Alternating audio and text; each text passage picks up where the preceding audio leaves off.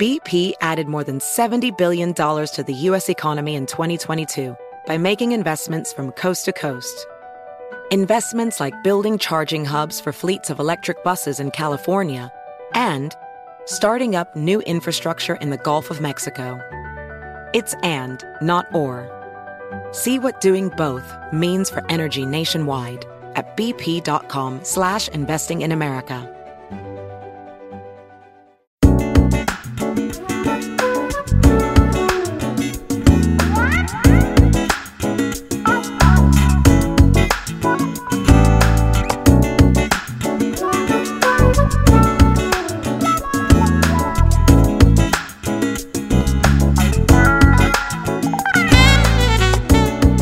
Welcome to the latest edition of 100, the Ed Gordon Podcast.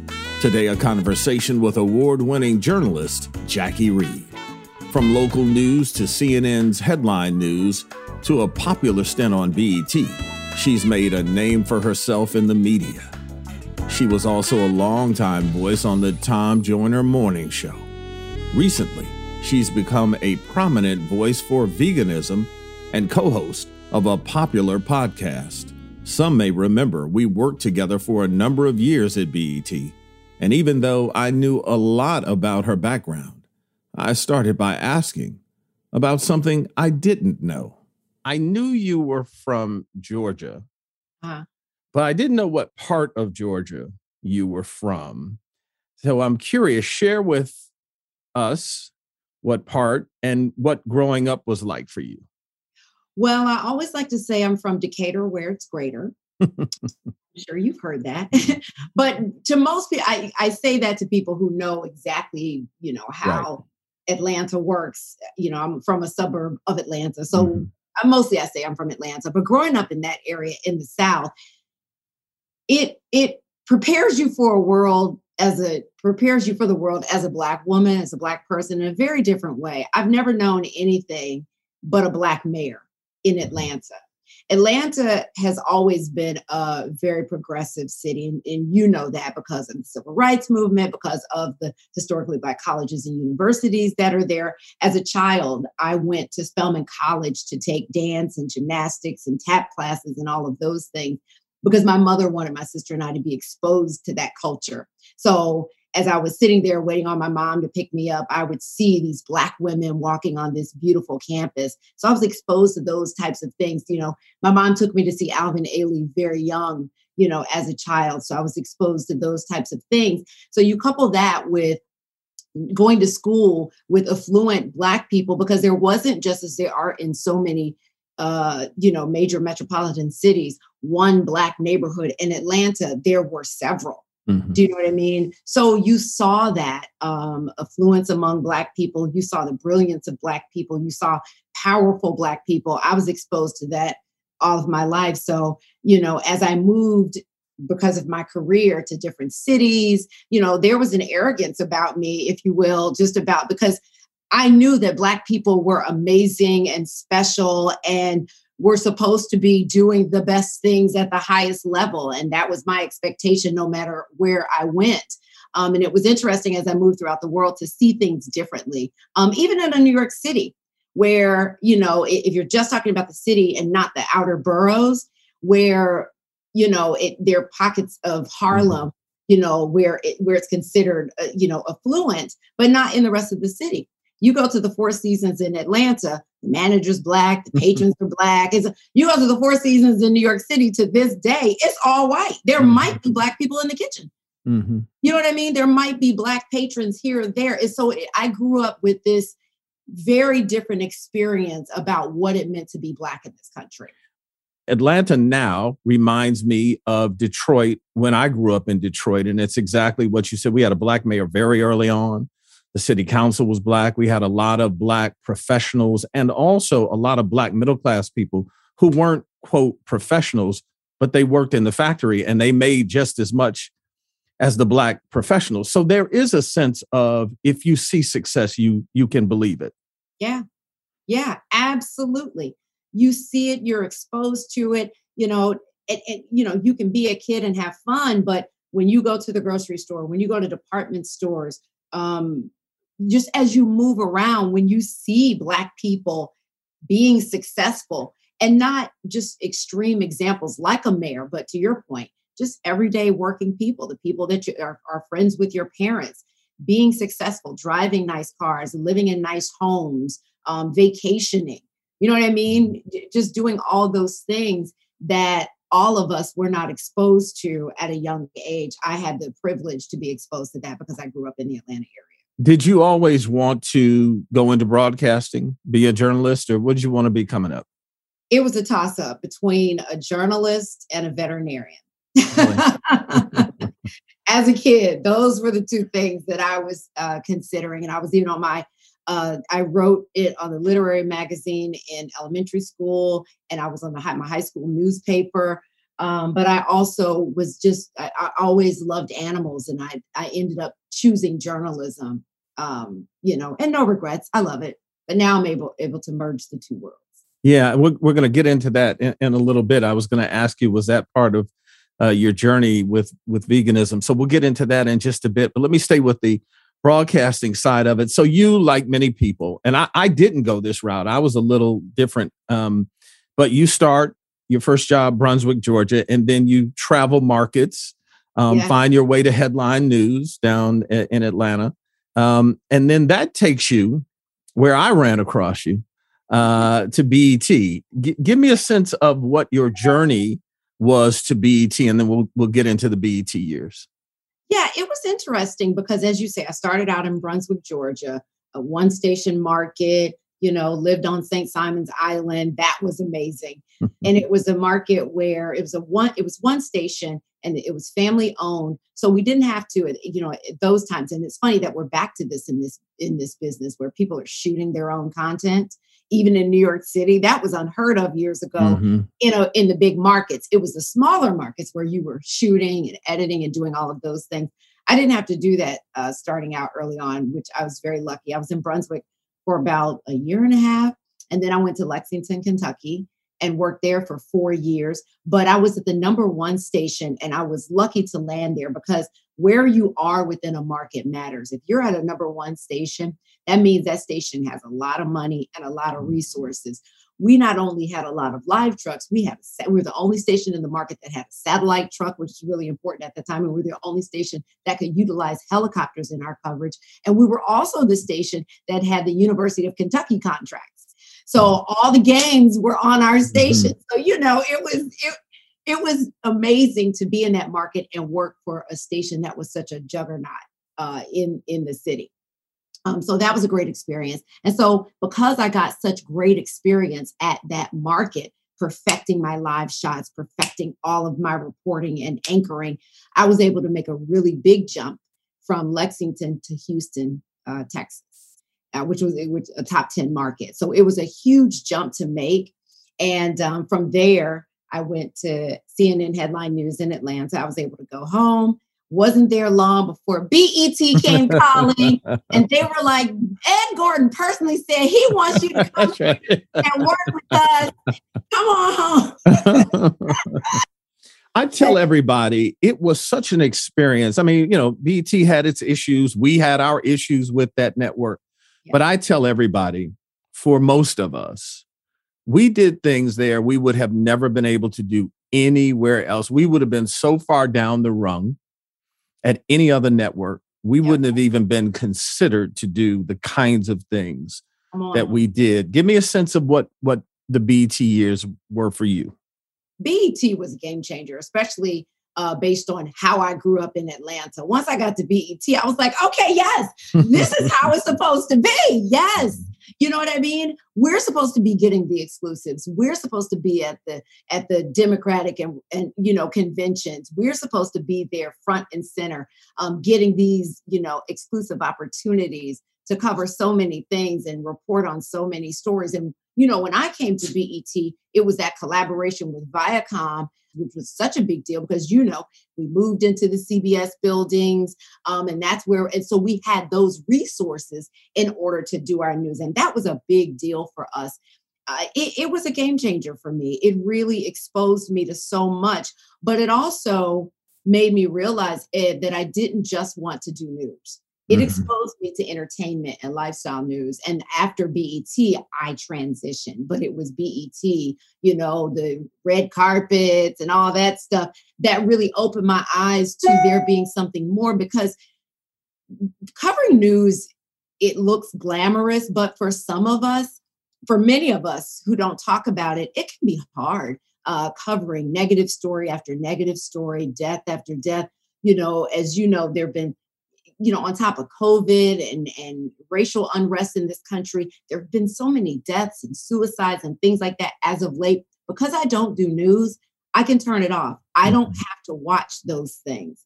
Um, I can I'll, I'll, I'll, learn just a bit of detail. You know, I don't want to re- I don't want to be ignorant, but I don't want to have to delve into those things because that had an impact on me. So I was happy on me personally and my mental health. So I was happy to step away from news in that way and move into entertainment and lifestyle. Yeah, but BET was such a game changer to me and such an eye opener to what this industry could be. And that's why I am rooting for the Black News Channel because I really want to see them succeed. It's it to me, it's an extension of what we did. You mm-hmm. know what I mean? It definitely is an extension, and it's an entire network uh, dedicated to that. You know, BET they you know, they wanted to do news, but they didn't like really want to do. Yeah, news. you know, and I, I tell people for all of of the issues there because people don't realize how costly news is to do. Um, and that was the issue for BET. It and that was the issue. That was part of the issue for BET. Yeah. But to your point, they were torn, uh, especially after Bob left. And I give Bob credit. At the end of the day, no matter what you thought of Bob Johnson's ownership, he understood the importance of news and he was not going to let that news department go anywhere. Yeah, we fought him for money. We, but, but, uh, you know, I give the example when the Million Man March, he just said, "Don't worry about advertising. We won't advertise the whole day," and he put it on because he knew yeah. the importance of it. After he left, you didn't see those kinds of decisions made, quite frankly. Um, let me ask you about what news is today. It is not the same uh, industry that you and I grew up in. It is not what um, it's become very opinion driven and the like. Do you not that you don't understand change because change is change but do you do you see it as detrimental? Do you see it just as it is just a different time? How do you see it? I do see it as detrimental. I do think that it's more um entertainment driven. I think mm-hmm. it's too ratings driven. Um i think it's too i think too much effort is given into ratings and what people will watch as opposed to what they need to know. And I think that's a dangerous thing because news journalism should be about giving people information that they need, not about entertaining people. And I know if you're not entertaining in some type of way, then are people going to watch you, particularly when there's so much competition, especially in the digital space? But I still think that we still need to stay true to what the the founding principles of journalism are all about and that is the facts. That is not a lot of opinion um, and it is not not choosing news that is going to get the most eyes as opposed as opposed to choosing news and presenting news that people need to know.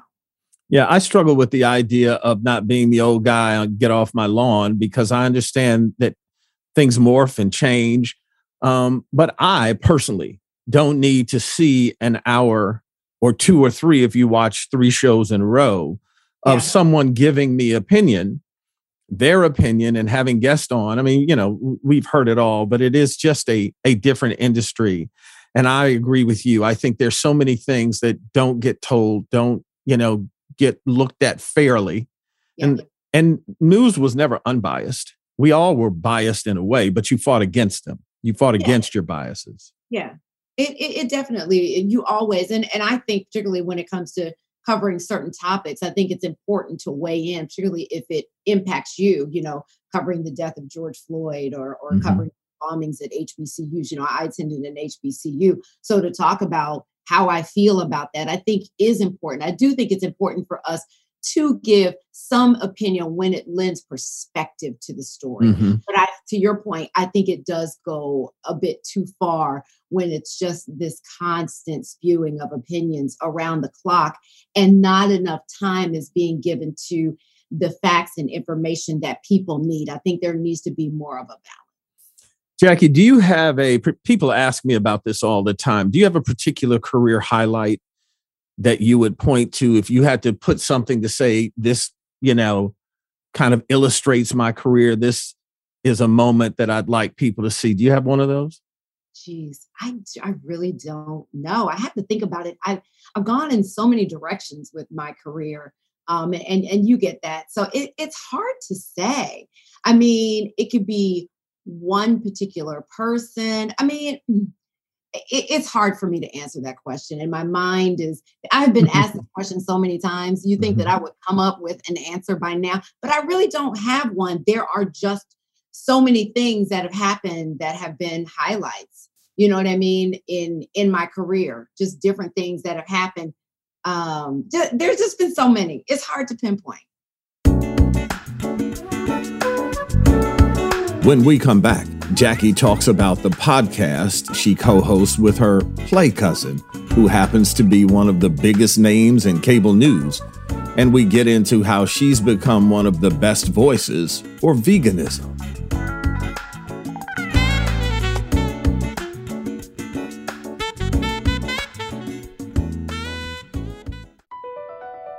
Across America, BP supports more than 275,000 jobs to keep energy flowing. Jobs like updating turbines at one of our Indiana wind farms and producing more oil and gas with fewer operational emissions in the Gulf of Mexico. It's and, not or. See what doing both means for energy nationwide at bp.com slash investing in America. Hey, this is John Ridley. And this is Matt Carey, documentary editor at Deadline. And welcome to Doc Talk. John, we've got a hard hitting episode today. A lot of controversy. Well, maybe we should put the word controversy in quotes in the documentary field about the nominees for Best Documentary Feature. We're going to get into that with some amazing panelists. You get a shot, but the individuals behind every one of those images, they're complicated and they are human. This has been Doc Talk. Thank you. Great conversation. Thank conversation. You. Jacque Reid is co host of the popular podcast Reid This, Reid That. The clever name is thanks to her long standing friendship with MSNBC's Joy Reid. No relation. Well, kind of. Yeah, my play cousin, Joy Reid. and we have been lucky enough to have you on the show, and you got to come back. Um, we had a lot of fun, as, as, as you realized when you were in the studio with us back when we were in the studio. um, it, it, Joy-Ann and I genuinely are friends. We've been friends for years.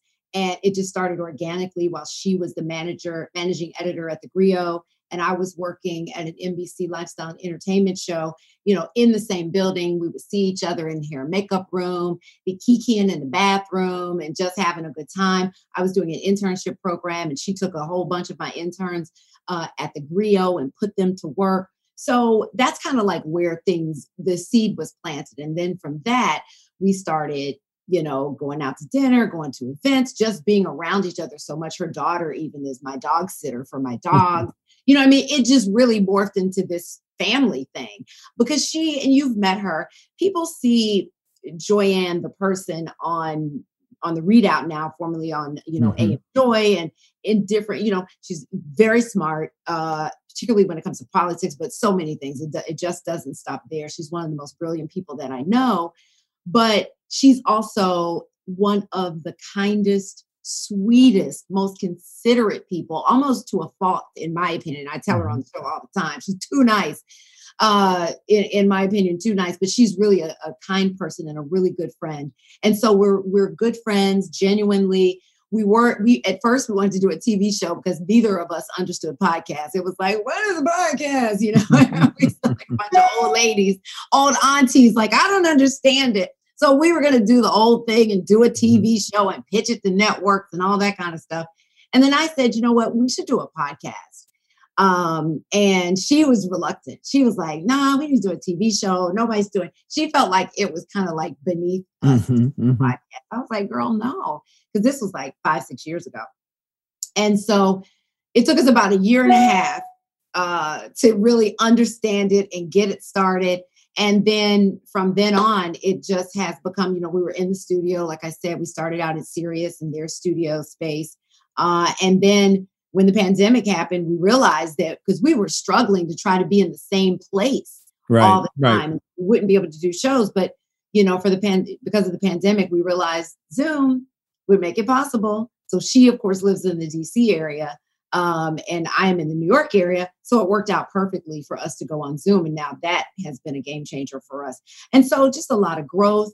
Um, since then, we've learned a lot, and there's some, you know, big things we're working on for the future. So we love this podcast. And I have given her, when she went Monday through Friday, I was like, okay, listen, cuz this is your get out, leave it alone. I get it. We good. If you don't want to do this, now is the time to to just say i don't want to mm-hmm. do it i've said that to her several times because she's so incredibly busy mm-hmm. but she as i do we love doing this show it's like therapy for us particularly for her that has because she has to do what i talked about earlier day in and day out mm-hmm. she mm-hmm. has to just you know just breathe in all that hard news and negativity particularly with the you know with the trump stuff and so for us to doing this show particularly for her it is just therapeutic you know it's an outlet for her and we get on there and we kiki we talk about some serious stuff but we talk about you know our wigs we have the same wig maker you know and all kinds of stuff menopause we talk we just have fun and we just talk about that and topics. It is really like just sitting down with two girlfriends and that's what reid this reid that is all about.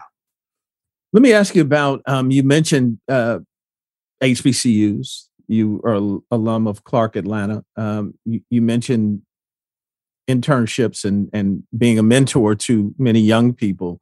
What what drove you there? Were you one who found as a, a, young journalist people who reached out to you is it paying back? Why do that?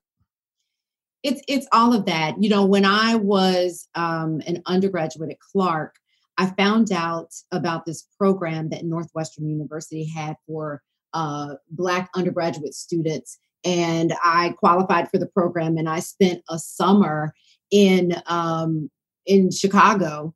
Um, no, I'm sorry, that, that was Northwestern. At, in Washington D.C., we stayed at George Washington University, and it was me and a group of other Black students, and we had the opportunity to go and visit newspapers and newsrooms and hear from all these great journalists that lived in the DC area, George Curry being one of the mm-hmm. ones who came and mentored us. So they really poured into us um, during that. We were there for eight weeks, and it was amazing because. I mean, I never experienced anything like that. And then the, the program ended with a two week internship that they they found for us, and mine was at a newspaper in um, Prince George County, Maryland. And so I, you know, I had uh, front page stories as an intern there. It was a great experience. And so that was a, a group of Black journalists pouring into me at that time. And so I wanted to do something like that for the students at Clark Atlanta University specifically. Because what I noticed when I left Clark and went to Northwestern for graduate school was because of the money, right? Uh, there were so many more resources available to those students. I mean, I hey, Clark students, you know, we'll find a way or make one. That's mm-hmm, not our motto mm-hmm. for nothing. We'll figure it out. But I wanted to make sure that the students at, at Clark that walked through the same halls that I did would be able to be as competitive as possible with everyone else. So I started mentoring groups of students. Um, you know, my interns, I have a great group of interns right now. And it's not just, you know, hey, I'm working on this, edit this for me. Hey, I'm working on that. No, we do workshops, we have guest speakers. It is a learning environment that I provide for these students. And it's also exposing them to journalists that can also pour into them, be references for them. They can expand their contact list and hear other perspectives about the industry, not just mine. And we should note, you kind of said, uh, you know, I went to Northwestern, but uh, Medill, yeah, the journalism school at Northwestern is arguably the the finest in the nation. So for you to be there is a, a feather in your cap. It isn't just well, I went to graduate school. So kudos you to you on that. Uh, but but you're right because anytime we get somewhere you can best believe the person you sat next to or you you know didn't probably work as hard yeah. just to get in the door if they are of another persuasion, as the old folk used to say. Yeah. Uh, that means white folk for y'all young people. But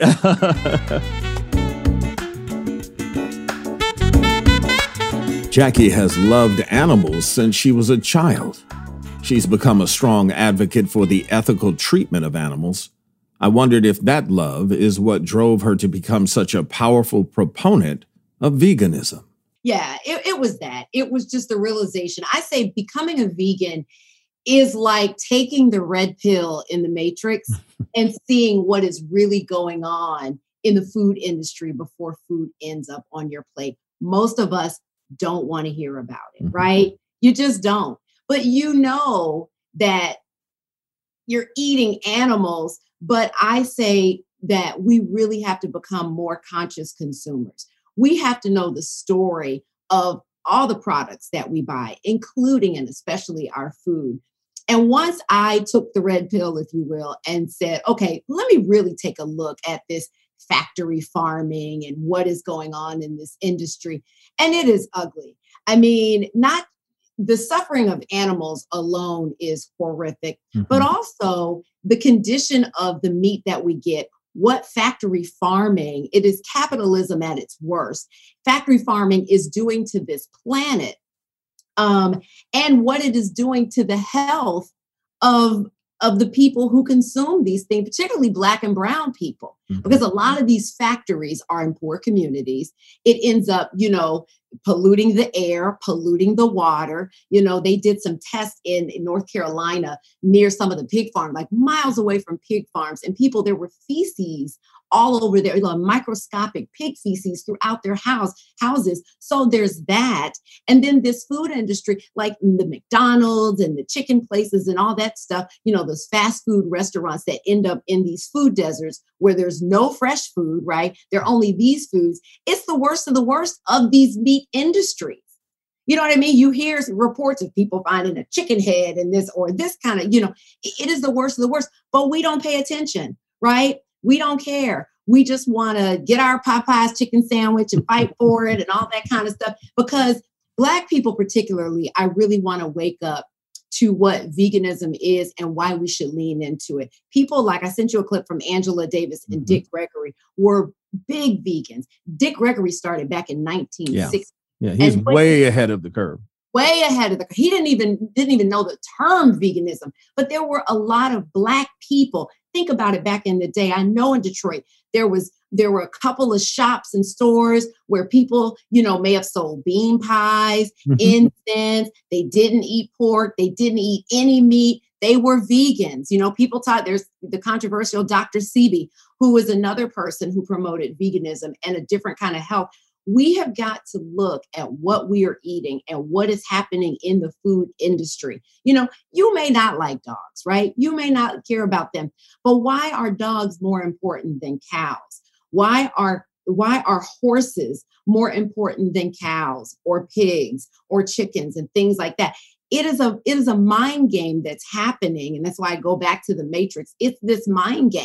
You know they have these commercials where you know animals are grass fed and chickens are walking around. What do they care? They're about to be murdered. And what does grass fed really you know they're not happy about it. Mm-hmm. if you look and the dairy industry is probably the cruelest ed and i encourage people to just go and take a look. You know when cow cows a lot of us think that cows just produce milk no, just like women, just like humans, they produce milk when they are pregnant.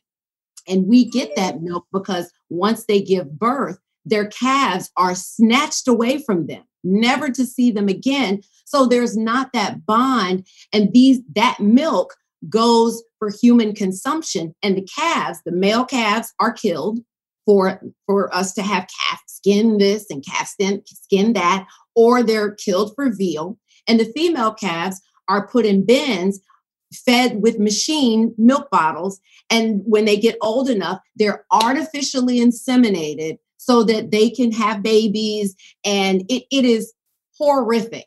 And, you know, when I was on the Wendy Williams show recently, the producer, one of the main producers, was like, Well, I want you to talk about why I want to choose, you know, vegan leather over this or vegan this over that. And I said, Well, it's the animals. She said, nobody wants to hear about that. you know, I was going to ask you that though, Jacque. Um, do you find that people are lending a, a, a, greater ear, if you will, because people, particularly back in the day, particularly when, for instance, as you suggested, when Dick Gregory was talking about it, you know, people almost said, yeah, they're a little kooky, let them have their. So are you finding that people are at least listening a little differently?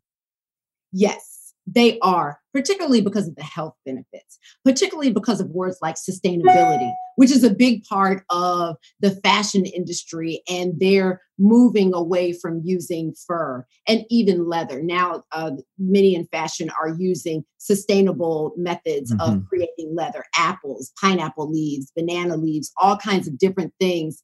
Um, I featured a shoe company on the Wendy Williams show that makes their shoes. Each pair is made from 20 plastic bottles that were actually taken from landfills or from the ocean. Um, Loki is the name of that company. And I love what they're doing because they're all about a cleaner planet. So in the fashion industry, you really find more of that. And so people are all about the environment now. You know, it's you know, black people for a long time thought environmental issues were all that's white people. You know what I mean? Right. That's not for us. But a lot of environmental activists are actually Black people who are fighting things like the water crisis in Flint, Michigan. All of that is environmental. You know, what lead poisoning, you know, in our inner cities. It's it's all environmental. And so we have to start paying attention, particularly Black people, to what is going on outside of the walls of our homes and what's affecting the food that we eat, the water that we drink, and, and the planet that we're on that we're mm-hmm. leaving to our kids. It's interesting because part of what you've been doing, which I think is ridiculously smart, with a nod to TLC, is you have established vegan sexy cool. And it is the idea of just kind of rethinking, repackaging what veganism is for people to make it more palatable, isn't it? Yeah, that was the whole point. It was so many people hear veganism or they hear eating vegan and they're like, oh, I got to sacrifice. Oh, I got to give up this and I got to give up that. And they feel like we wear burlap sacks, we're wearing pleather, everything's cheaply made. I don't want no part of that. I don't want that now. All you're eating are salads or nasty tofu. And, and it is not that at all. There are some of the finest resorts in the world, you know, have z- have vegan food and have vegan, you know, vegan home accessories and things like that, linens and things like that, that are sustainably manufactured. So there's that going on. Some of the finest restaurants around the world have great vegan cuisine because people, even in the food industry, are realizing the cruelty, they're realizing the health hazards, and they're realizing that they don't have to cut back on what can uh, uh, appear aspirational for, for people, right? You can have fabulous shoes and fabulous coats and fabulous, you know, clothing and luggage and cars. There are even cars that now have vegan leather. BMW has one, Mercedes has one. You know, I mean, there, there's just everybody's rethinking what it means to have luxury. And veganism is a big part of, of luxury now. There's so many wonderful things to choose from. So, yeah, I feel like people are giving it a different kind of look because before, yes, to your point, back in the day, vegans were seen as coots. And I still get that. Oh, here she come. you know, I get that a lot still. Mm-hmm. But, you know, once people hear me out, and once they see the vegan sexy cool brand and what I'm wearing and what I'm eating, and they hear from me, then they relax. I can't tell you how many people I've heard from who will leave a comment and say, you know what? I started my vegan journey because of you. And you know what? You were right. It's not bad. It's not hard. I, like that is the, like they always, I always say to myself, if I could reach, reach one person, that'll make a difference to me. And I have done that and then some. Well, I will tell you, I appreciate the passion that you put into it, Jacque. You know, a lot of people start it, they push it for a little bit, and either they get tired of it or they fall off the wagon or whatever the case may be. But you have been true to this, and I think smart in the way that you have um, delivered it. Even, you know, old school meat and potato dudes like I uh, have been for many years have started to listen. And as I said to you, I'm not kidding. You know, some days I do go meatless. I've, I've got friends who go, you know, same thing, especially, you know, old black men like, uh, you crazy, you know, but, and we need it more than anybody with the prostate cancer and all the things that we have to deal with, you know. Um, but I just I, I I salute you for what you know what you've been doing, and I would just say you know keep it up. Some of us will come kicking and screaming, but we're coming. We're getting closer. I hope so. I'm here waiting. All right, Jacque Reid. As always, we'll be looking for uh, your next project. You know how I feel about you, girl, so I appreciate you coming on. I feel the same. Thank you, Ed Gordon. Don't forget to join Jackie and her play cousin, Joy-Ann Reid, on their podcast, Reid This, Reid That. Listen wherever you get your podcast. If you want to find out more about veganism and Jacque's journey as a vegan, check out her YouTube channel. 100 is produced by Ed Gordon Media and distributed by iHeartMedia. Carol Johnson Green and Cherie Weldon are our bookers. Our editor is Lance Patton. Gerald Albright composed and performed our theme. Please join me on Twitter and Instagram at Ed L. Gordon and on Facebook at Ed Gordon Media.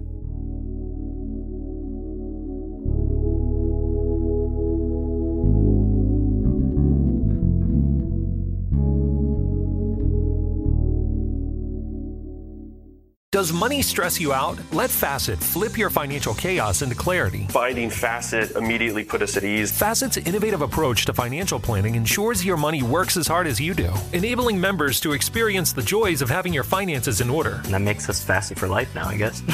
Visit facet.com, F A C E T.com to learn more. This ad is sponsored by Facet. Facet Wealth is an SEC registered investment advisor. This is not an offer to buy or sell securities, nor is it investment, legal, or tax advice. These testimonials are from current Facet members who are not compensated. All opinions are their own and not a guarantee of a similar outcome.